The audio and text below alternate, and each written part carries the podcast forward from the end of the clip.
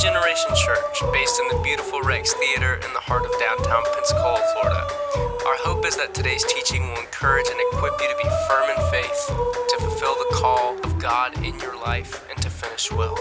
Grab your Bible, open up your notes app, and let's dive in. I want to read uh, Psalms 16 to you this morning. There's 11 verses in this psalm, and it speaks of the benefits of a life that's committed to God.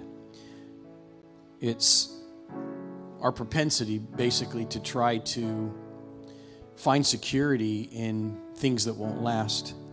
But when you have a life that's committed to God, then that is your security. And so many people might find that security in, in government. Maybe it's something as simple as an insurance policy.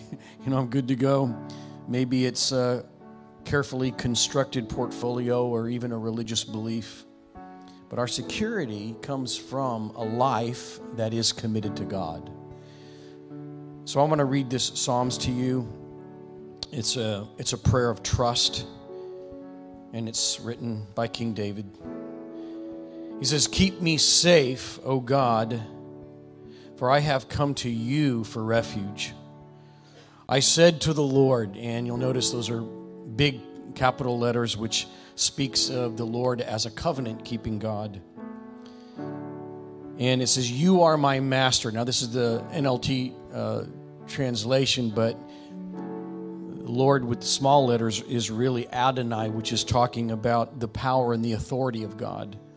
So he says, I have come to you for refuge. I said to the Lord that you are my master. Every good thing I have comes from you. The godly people in the land are my true heroes. I take pleasure in them. Troubles multiply for those who chase after other gods. I will not take part in their sacrifices of blood or even speak the name of their gods. Lord, you alone are my inheritance, my cup of blessing. You guard all that is mine. The land you have given me is a pleasant land. What a wonderful inheritance. I will bless the Lord who guides me. Even at night, my heart instructs me. I know the Lord, He's always with me. I will not be shaken, for He is right beside me.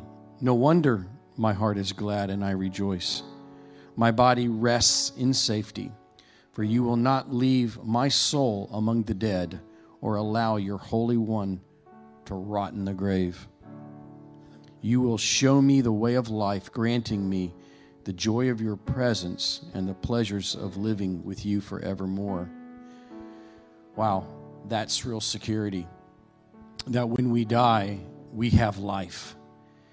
And when and that deserves nothing less than a life that's committed to God. Because He, through His sacrifice, has given us life. We then, that's our only response.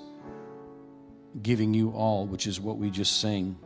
The ultimate security is knowing that even when we die, we live. Remind you of what Jesus said to Martha. He said, I am the resurrection and the life. He who believes in me will live even though he dies.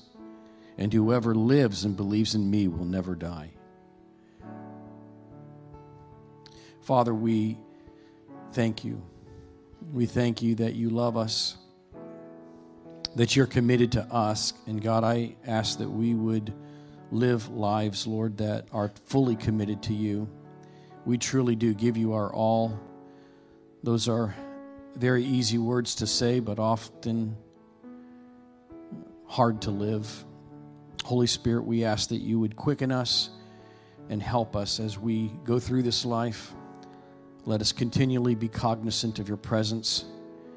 Holy Spirit, we ask that you would just lead us and guide us in all that we do and all that we say, that we would be believers of faith, that we would be strong in you our covenant keeping God. We thank you for it, for it's in your name we pray. Amen. Thanks for hanging out with us at Generation. You can connect with us on Facebook or Instagram at Generation Pensacola or go to the website at generationpensacola.com and from wherever you download your podcasts. If today's teaching impacted you, we'd love to hear about it, so please drop us a note.